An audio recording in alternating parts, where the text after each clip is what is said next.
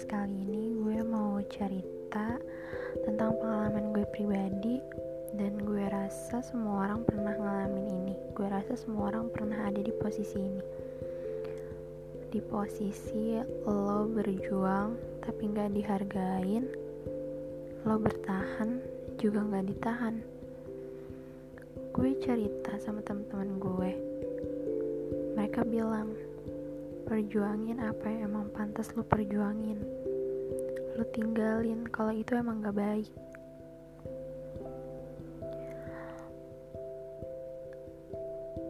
Lo pergi lo sakit. Lo berjuang juga lo sakit.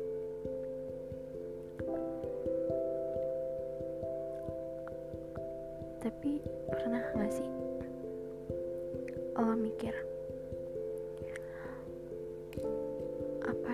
lo berjuang siapa yang buat lo berjuang siapa yang bikin lo sakit siapa yang bikin lo terluka. Tapi orang itu juga yang ngebahagiain lo. Lo harus apa coba? Bertahan dengan banyaknya bahagia dan beberapa luka atau melepas banyaknya bahagia demi beberapa luka semuanya bilang ikutin aja kata hati lo. Hati lo yang tahu apa yang lo mau. Tapi pernah gak sih hati lo udah hancur berantakan? Terus bagian hati mana lagi yang mau gue ikutin? Kadang hati sama otak pun gak sinkron. Otak gue milih buat udahlah pergi aja lo tuh gak dihargain.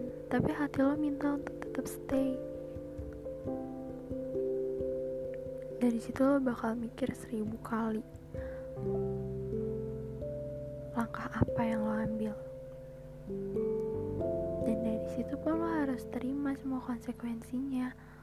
Lo berjuang sendirian lo bakal ngerasain sakit capek kecewa. Tapi kalau lo mundur emang sakit. Sakit banget dan lukanya itu dalam banget waktunya pun lama. Cuma lo bakal bahagia dengan orang yang nantinya bakal perjuangin lo. Gue di sini ngambil langkah untuk pergi. Dan akhirnya gue banyak nemuin orang-orang baru yang lebih membahagiakan yang lebih mendewasakan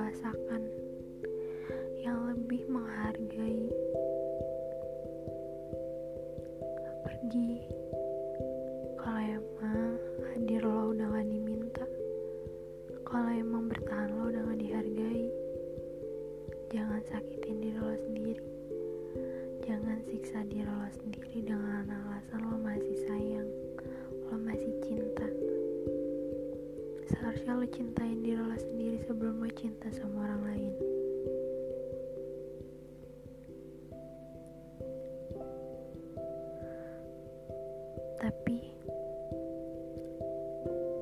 apa pun keputusan yang lo ambil, semuanya selalu mendewasakan. Semuanya selalu ada pelajarannya.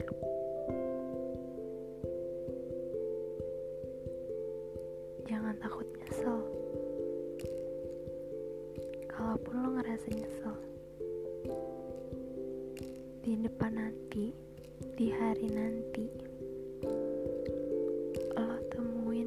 sesuatu yang bisa nutup rasa sesal nih yang bisa nutup rasa sesal nantinya. Yang bisa nutup semua kekecewaan lo.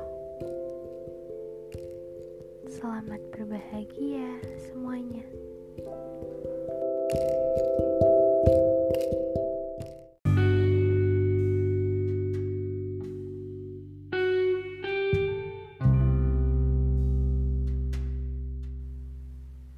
guys, jadi di podcast kali ini aku nggak pengen cerita apa-apa, tapi aku punya uh, kalimat yang cukup singkat dan menurut aku ini pasti buat kamu yang lagi belajar buat mengikhlaskan dia. Jika semesta tidak membiarkanmu bersama dengan dirinya, mohon percayai satu hal, bahwa semesta lebih tahu apa yang kamu butuhkan. Mungkin dirinya hanyalah salah satu keinginanmu.